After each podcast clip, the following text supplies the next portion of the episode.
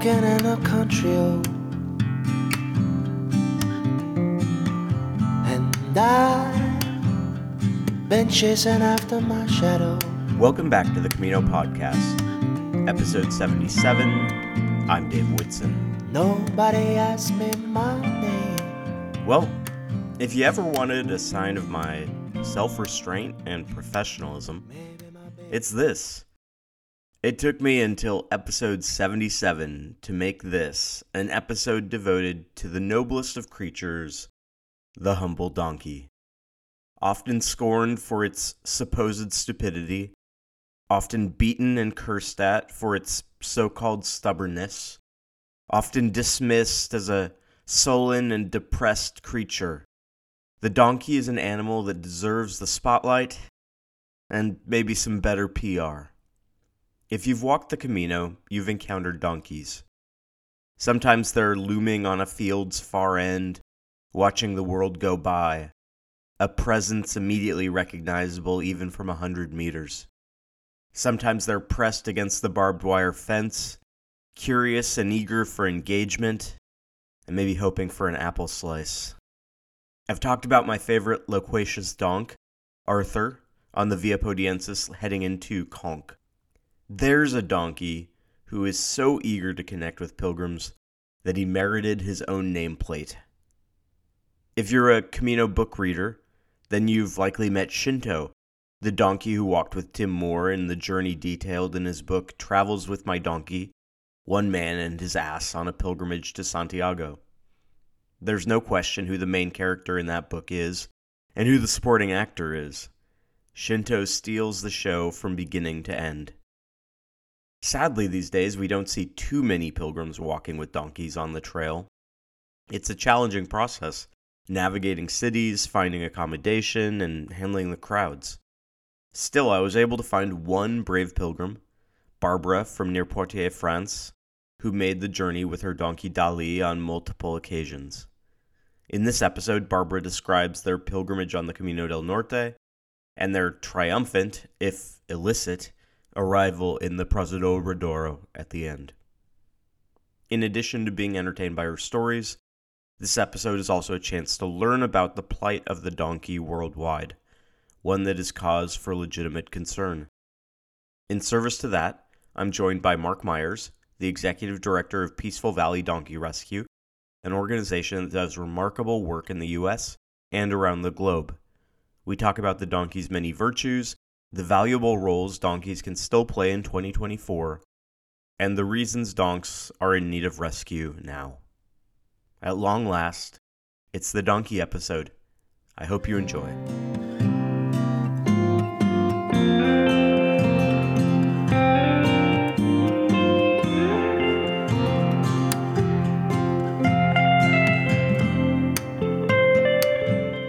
Who would walk the Camino with the donkey?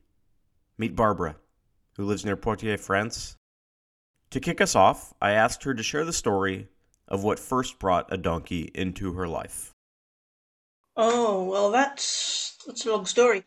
I cycled my very first Camino because there were quite a lot of very good reasons. I'd been very ill, and at some foolish point, I'd said, when I'm over this, I'm going to have to walk a Camino. So then I thought about it and I thought about the time it was going to take. And I thought, well, you know, maybe cycling is going to be acceptable because from my home I could cycle down to Santiago in about a month. Whereas walking was going to take so long, I was going to be away from home for so long. And the year before, I'd been away from home for a long time because I'd been boating. My poor husband, I mean, I was completely out of contact with him for 35 days while we were at sea. So I thought, a bit unfair to go away again for two months. And I cycled, and I thought, yeah, this is this is great, but I would actually like to do it a little bit slower next time. Now, I'm already thinking about next time. I hadn't even got to Santiago at that point. It's funny how that happens. Yeah.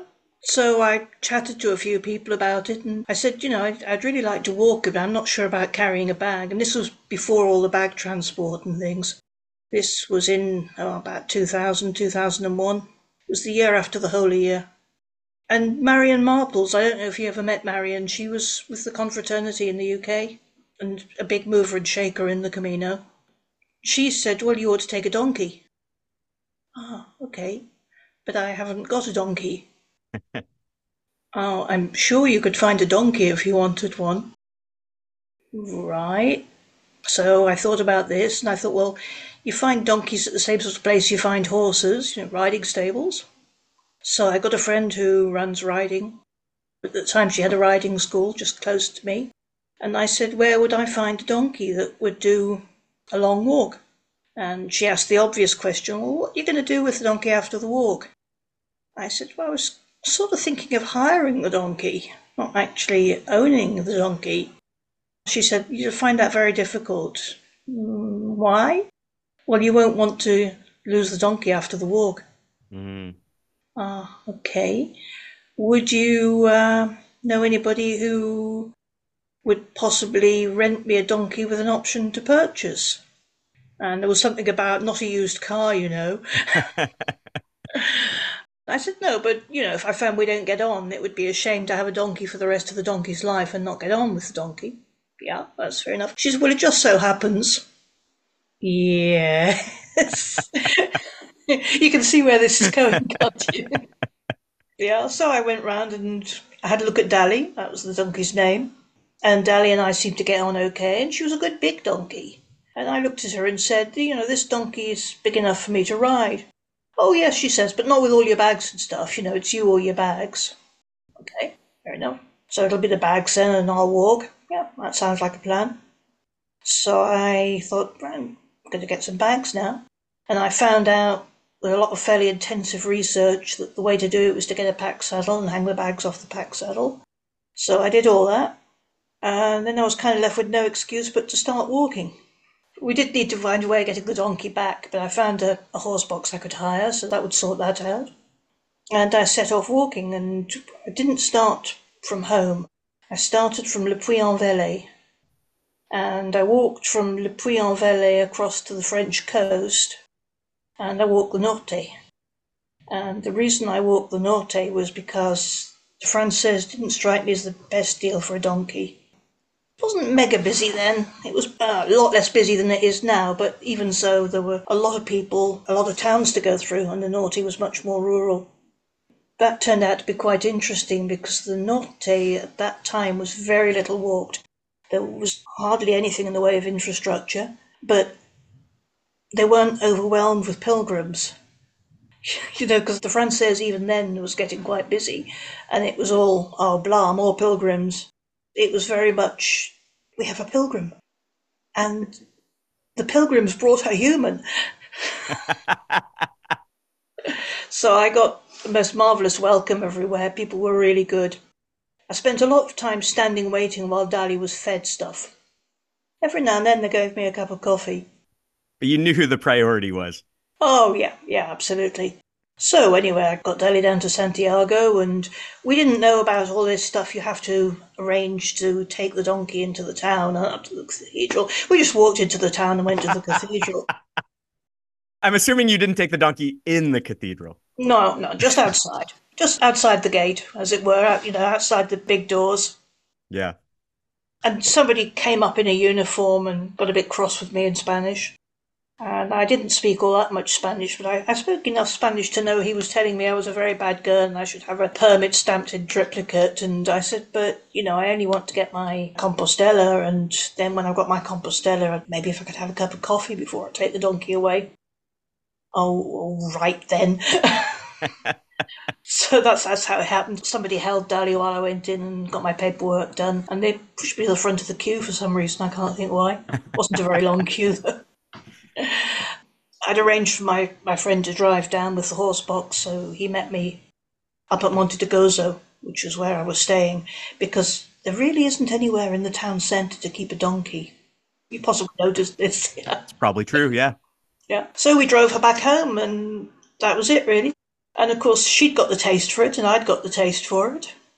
And we kept walking together, and we were still walking in 2014. I was just looking at some photographs. The last last Camino we did was in 2014, and we did a bit of the canal from Nantes to Brest, but we started at the Point Saint Mathieu, which is right up at Finistère in France. She was getting on a bit by then. She wasn't all that young when I got her. So we made that her last Camino and it was nice and flat along the canal. By then we'd moved house to the house where I'm living now because my husband was finding the stairs hard at home. Well, that was his excuse, but I think really he wanted the donkey next to him in the field rather than in the field about a kilometre away from home. So we moved to this house and we adapted it so as he became more disabled, it would still work for him. And he had his dogs that I looked after, but well, that's that's another story. And I still have a donkey, a different donkey, and a mule. You mentioned obviously the logistics in the cathedral, but bigger picture, what's easier and what's harder when you're walking on pilgrimage with a donkey? Well, harder is going through a town. You can't just stop and nip into a shop. And when you're walking through a town, you have to try and do it when there's not going to be too much traffic around because you're going to want to walk on the pavement. So we tended to pass towns very early in the morning. What we'd do is we try and stop as close as possible to the town and then get away early in the morning and walk through the town, preferably on a weekend, but you couldn't always we couldn't always do it that way. Once I did actually take her through a town in a horse box. The only reason was that the weather was also very bad that, that week, and we didn't want to have to plod through a town with every 10 seconds somebody saying, Oh, look, a donkey, and you know, pat the donkey, and the donkey won't knock them down and keep walking. Donkey will stop and be friendly. So towns are hard. Dalie was good with towns. She she was fine. It was the people if people hadn't stopped her, she just had plodded on next to me just like she used to do anywhere. So towns were hard. Apart from towns, well, finding places to stay wasn't quite so easy. Yeah. I'm thinking about the Norte. There are so many boats. Like you take a boat across from Pasajes de San Juan, you take a boat across into Santander. You just You don't have to. you just looped around inland the whole time. Yeah, yeah. Oh, we had one really good one. Walking through Bilbao. Now, you know, there's a lot of bridges and things, and you've got to get across the river at some point. Yeah. And most of the bridges are very heavy traffic. But that was okay because the, the Camino was signposted. But we got a little bit off the Camino for somewhere to stay because we stayed at Negro Turismo, which was very nice and they were very good and that was fine. But we'd gone a bit beyond where the Camino branched off. So I said, How do I now get back onto the Camino? Oh, you just, you know, this right here and you just go straight along. Well, yeah, mm, okay. Except that the bridge we were going to have to take was actually more like a motorway. So Stopped in a little little church garden somewhere, as you do, and sat down on a bench and had to think about it. And this police car turned up. Uh, that's, that's okay. The Guardia aren't they're not unreasonable on the whole, mostly, unless you try and sleep in the field next to their barracks. But that's another story. So I said, you know, what do I do to get across the river and to keep on going along the along by the sea? Mm, well, do you think your donkey would go on a transporter bridge? The Puente Colgante. Yeah. I said, what is one of those? And, you know, it just sounded like a big bus with a big hole at the end that the cars went in. Yeah. And I said, yeah, I thought you would do that. So he phoned his sister, and his sister came from the school that she was teaching at and looked after the donkey while he drove me to the bridge, the transporter bridge. And I, I looked at it and I said, yeah, she'd go on that. So he took me back. And then he started writing something down, and I thought, this is my ticket, isn't it? This is my big fine for being a nuisance pilgrim with a donkey in a big town. But no, it was his address and his phone number and his sister's phone number. And in three days' time, you're going to be walking past my house. So you're staying with us. That's awesome. So we went on the bridge, the transporter bridge. They charged me for two people. Not for a car though. No, no, not for a car. Uh, the donkey counted as a person, not a car. Though we took up as much room as a car, of course. Mm-hmm.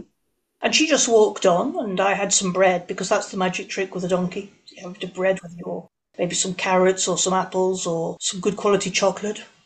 I won't eat rubbish chocolate. So what's what's easier? What's better walking with a donkey? Well, it's all better, really, because you've got a really good companion.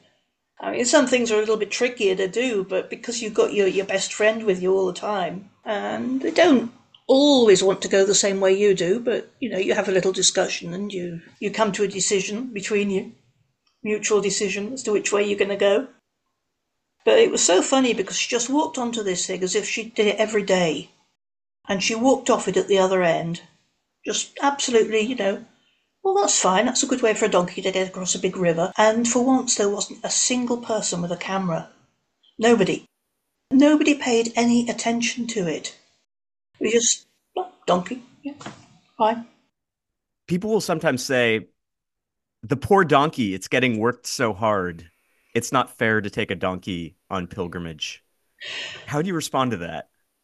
Uh, say that whenever she saw the, the horse box being got ready, she went, I'm going on holiday, I'm going on holiday. she would walk into that horse box without being led. I just had to hitch it up to the car, drop the door down, and she would just walk straight in. Something fun is going to happen. And she, yeah, she got tired. Of course, she got tired. I got tired too. But we were both walking the same distance. She wasn't suffering. Well, she wouldn't have kept on doing it, I think, and looking happy if she had been suffering. She'd come and just stand there while I tacked her up and put her bags on. And we'd go. I fell in love with donks walking the Camino. And I take groups of my high schoolers on pilgrimage, and they'll hear me talking about donkeys. And they won't understand before we go why I'm so excited every time I run into a donkey on pilgrimage. In part because I can't fully articulate it, but there's something about the donkey that I just identify with, that resonates with me. You've spent more time in close contact with donkeys over the years. What is it about the donkey that makes it such a wonderful animal and companion? Well, they're very intelligent. Far more so than a horse, I would say. They're patient. They're quite placid by nature on the whole. Not, not all of them, but mostly. And they're interested because they're intelligent, I think. They, they like to see new things. And they're, they're kind and they're gentle. You know, I know that's a stereotype, but they really are. They're, they're very gentle. They're very good with small children. They're very good with people with a disability, especially any kind of intellectual disability. They try to help. I see them alone in the field a lot.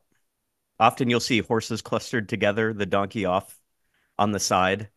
So there's something that has always struck me as noble about the donkey's ability to enjoy or appreciate solitude, to not necessarily need to be surrounded. But at the same time, every time I run into a donkey and I am excited to see the donkey, that donkey is very excited to also be in contact and in communion. So there's something to me about the donkey's ability to appreciate or endure solitude, but also that hunger for connection that stands out to me. Is that my perception or is there accuracy in that? No, I think you're right. Dalie would always, she'd see things I didn't see. She'd notice, you know, we'd, we'd be walking along past a hedge or something, and she'd notice something on the other side of the hedge that I hadn't noticed.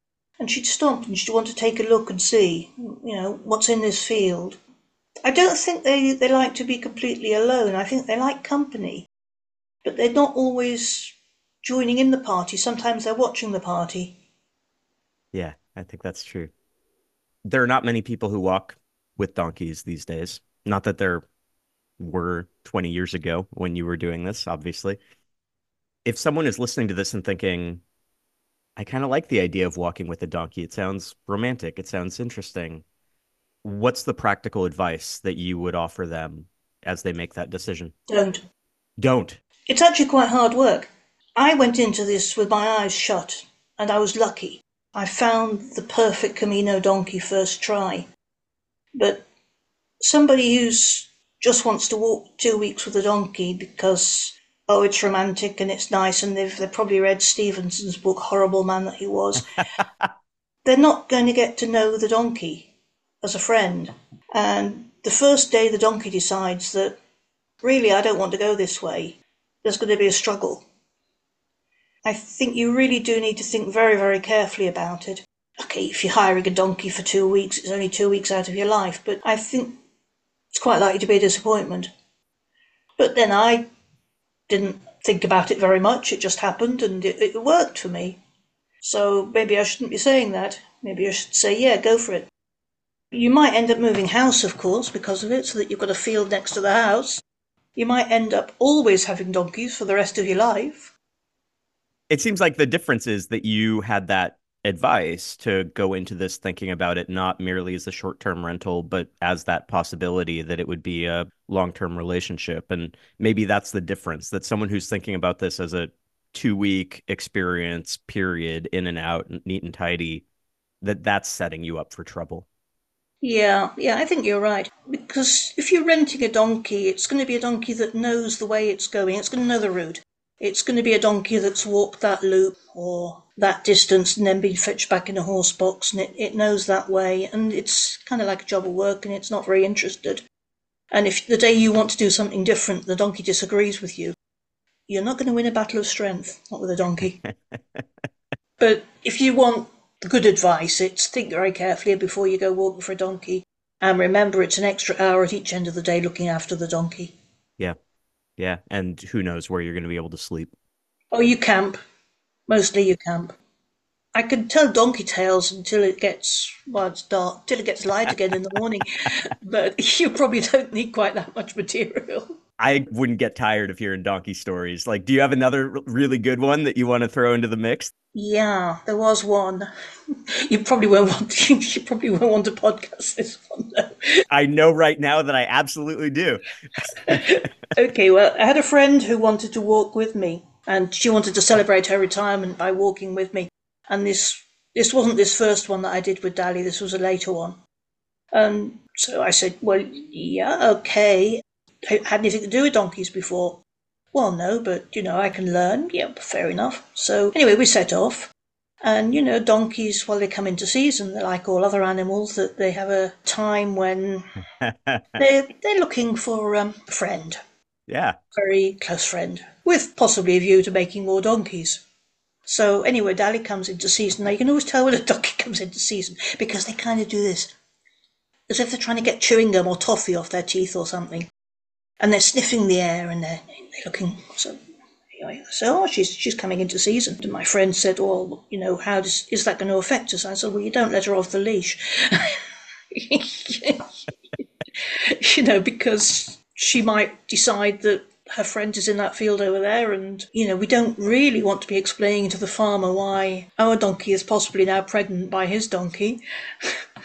so anyway, we set off, and we'd spent a night in quite a nice little hotel, and Dalie had spent the night trashing the hotel garden because that's what donkeys do.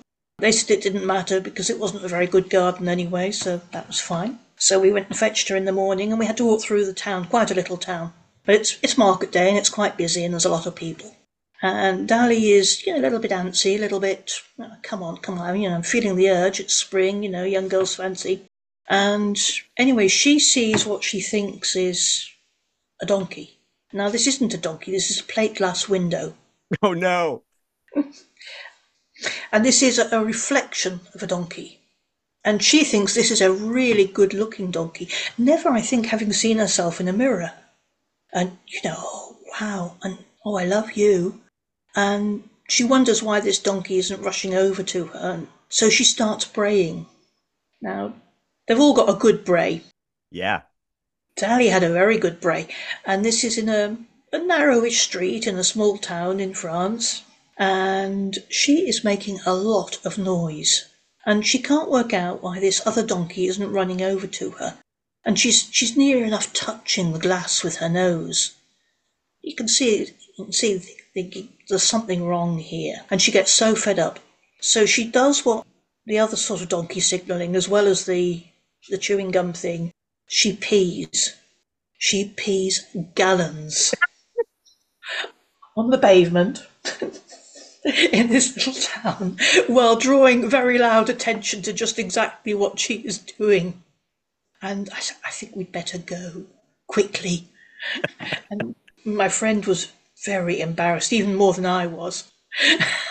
you think for a nurse, you know, she'd be used to people peeing, wouldn't you? Yeah. You know, it's not as bad as I was expecting. I was expecting her to headbutt the, the window. Oh no, no, she's she's too clever for that. She was a very clever donkey. But Believe me, it was bad because it when they're in season, it's very stinky. oh boy. well, that is all part of the experience, right? Yeah. Awesome, Barbara. This was a lot of fun. Thank you so much. Well, it's been great talking to you. Keep warm.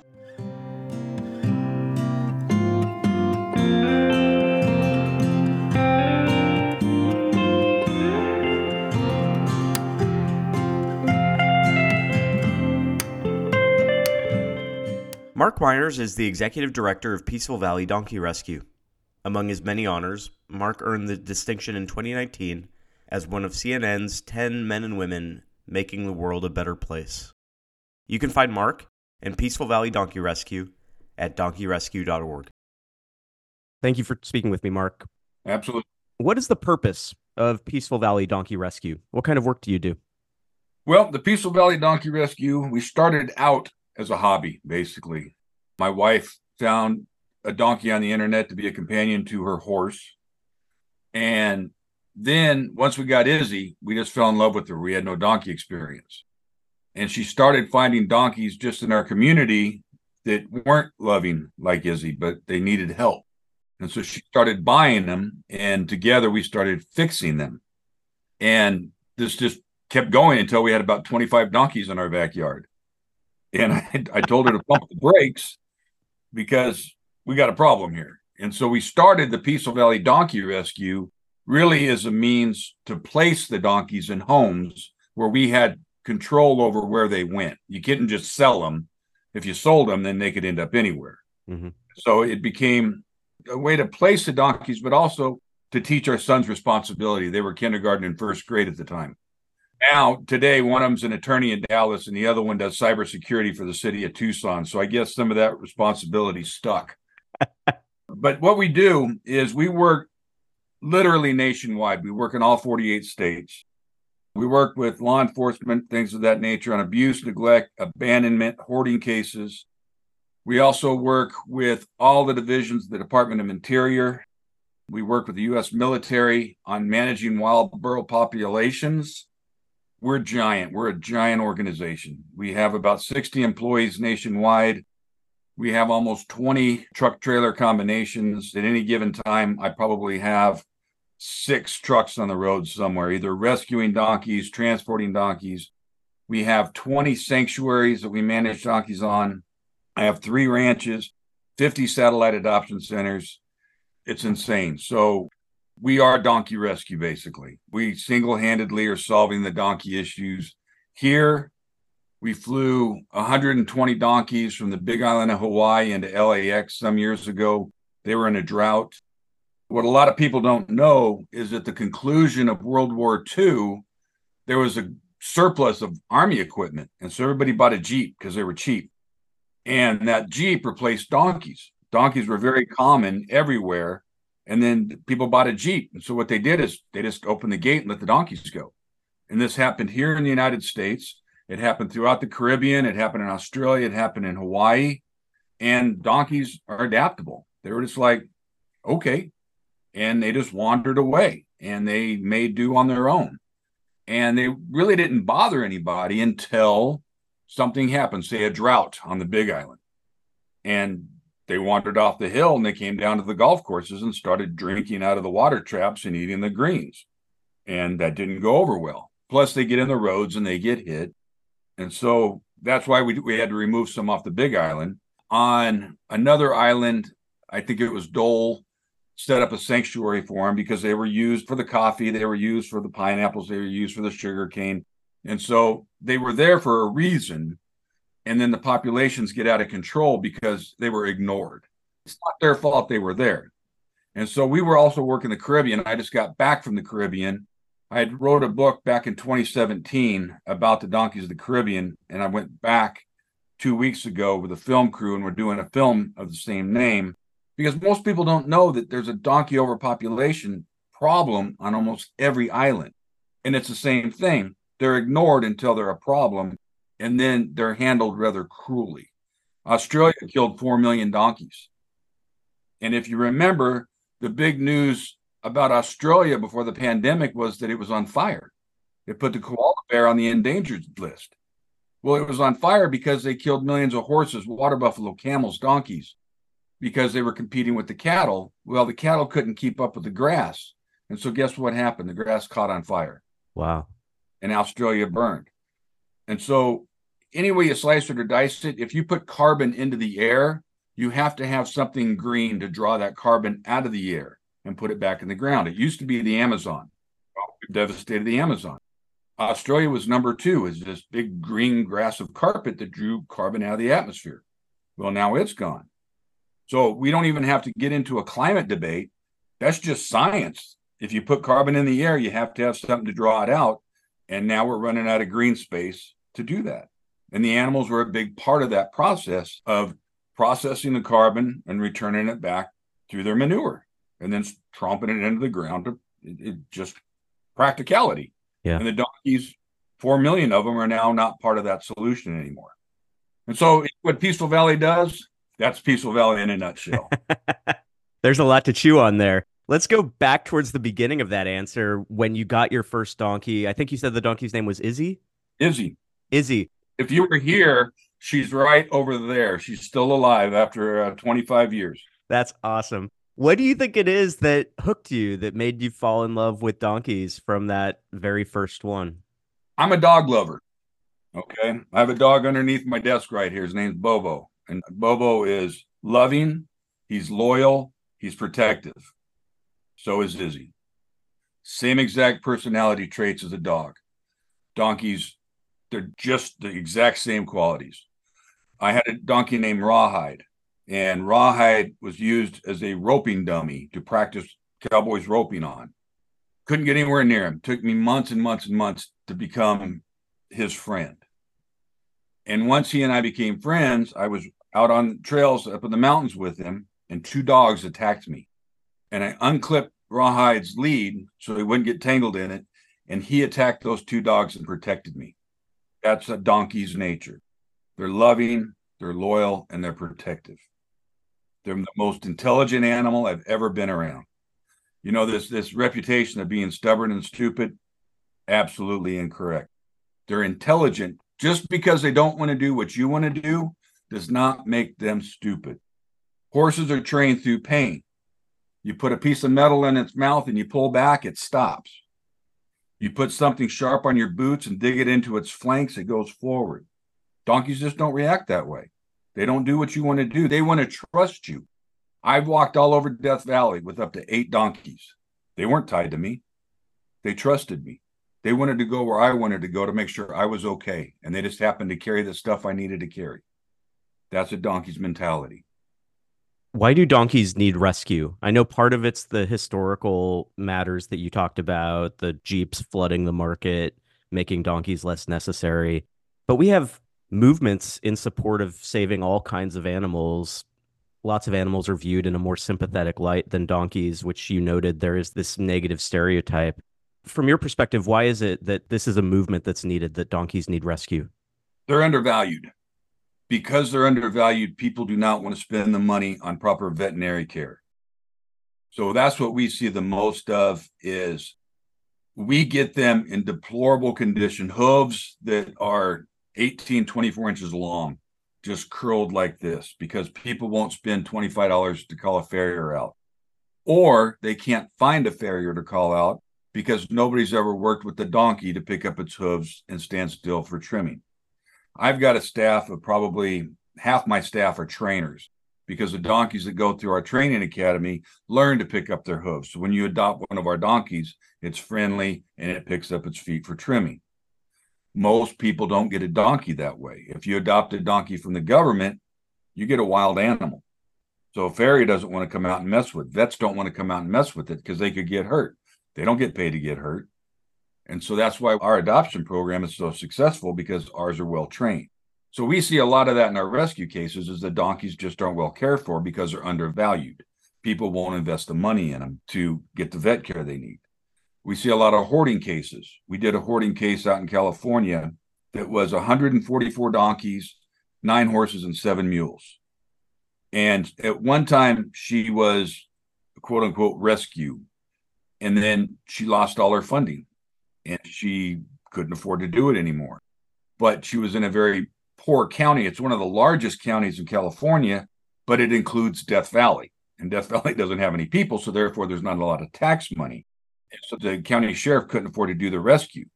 And so they called us and asked if we could do it. And it cost us $160,000 to do that rescue. Wow. That's how bad a shape these animals. Are. So that's the kind of stuff we do on the domestic side.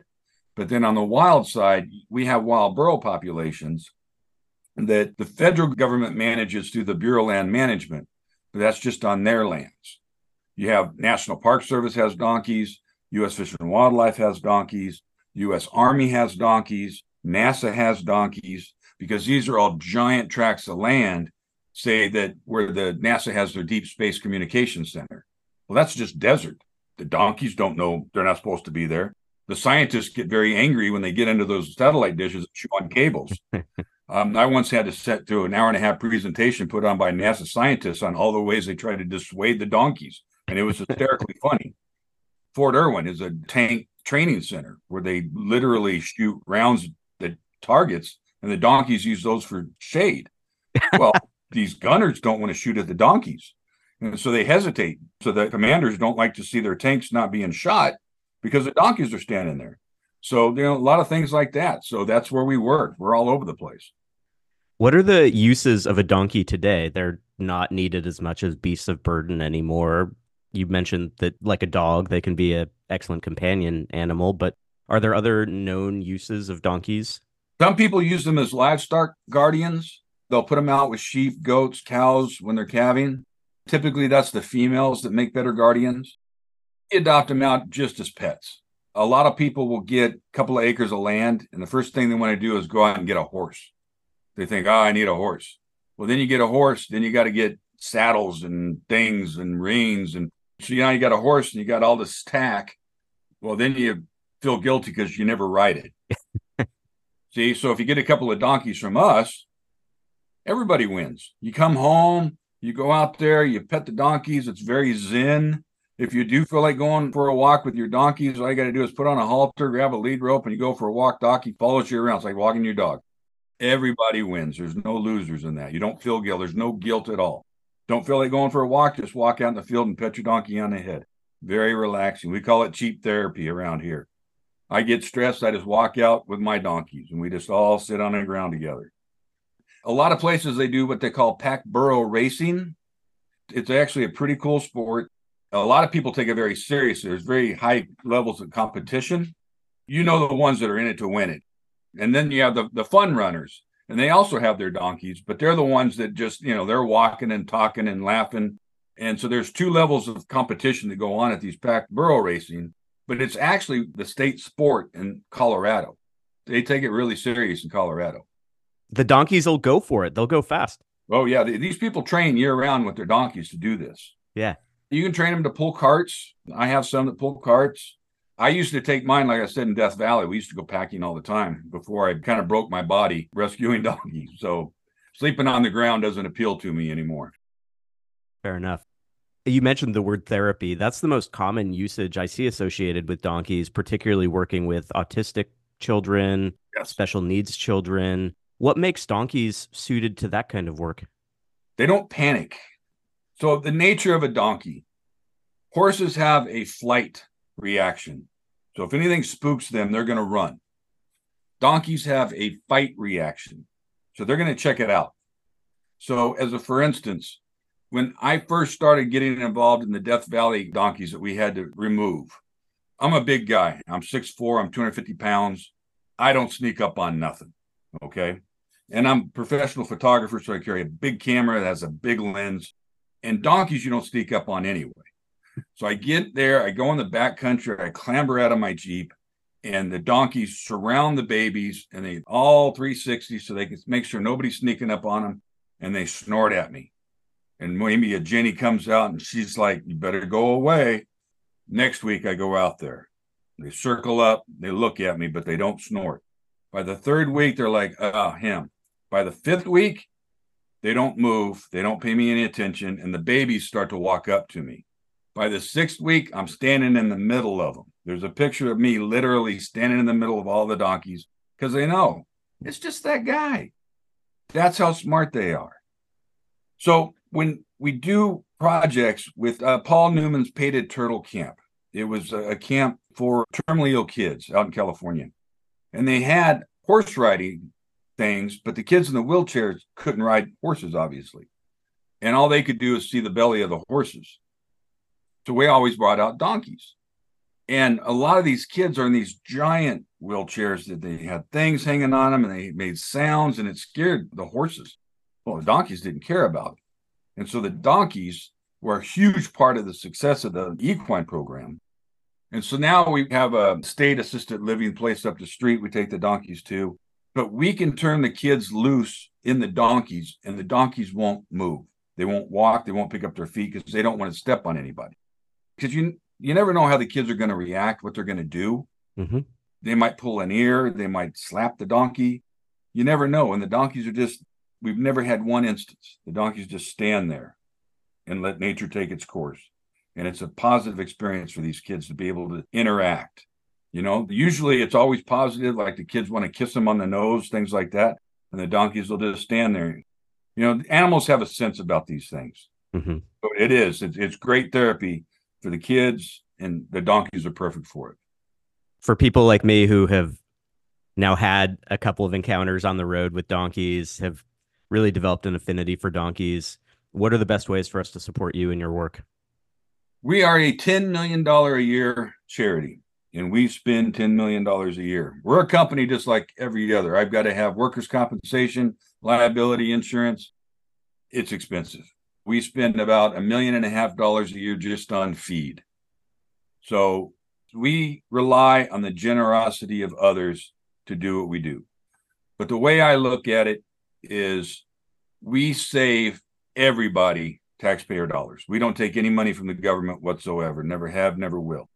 And so we operate compared to the Bureau Land Management at less than a tenth of their wild Wildboro project, less than a tenth.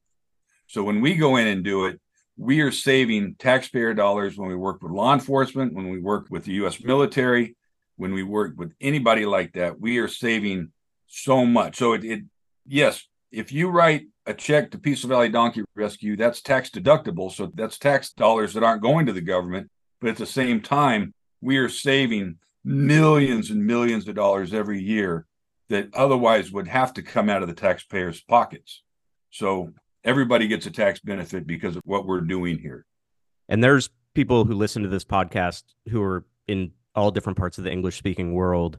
And so this isn't just a United States issue. You've mentioned the plight of donkeys in Australia, in the Caribbean. So this is an international, a global issue facing donkeys worldwide.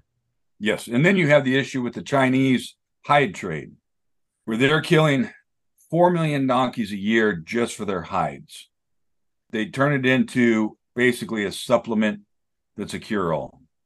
And it's not sustainable. They've already wiped out donkey populations in a lot of African nations where the donkeys are needed. If you take a donkey out of a family, out of the equation, the kids get pulled out of school and have to work to replace that donkey. It's that serious. So they ban the exportation of donkeys in certain African nations, but that doesn't matter. They still get stolen and taken to the adjacent country. That's how serious the issue is. They've wiped them out of a lot of Central and South American countries. Four million isn't sustainable. It hasn't come to the United States yet, but it's just a matter of time. Australia, they couldn't find a way to make it financially equitable to move the donkeys to a place to slaughter them and get them to China because Australia, I mean, it's huge. So it made more sense to shoot them from helicopters and let them rot on the ground. So it's a huge issue. And I know that you have a lot of resources on the Peaceful Valley Donkey Rescue website, pvdr.org. Yeah, donkeyrescue.org, pvdr.org, they all get you to the same place. Yeah. Well, thank you, Mark. Thanks for talking with me about this and for your multi decade commitment in support of donkeys. I appreciate it. My pleasure.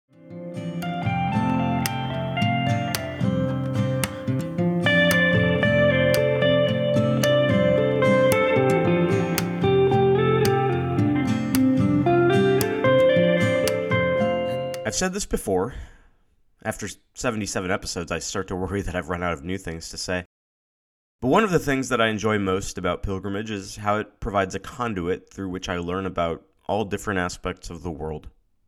On one hand, this episode feels like a bit of a stretch. It's not about church architecture or an exciting new variant or a recent pilgrim sharing stories from the road. It's not a meat and potatoes kind of episode.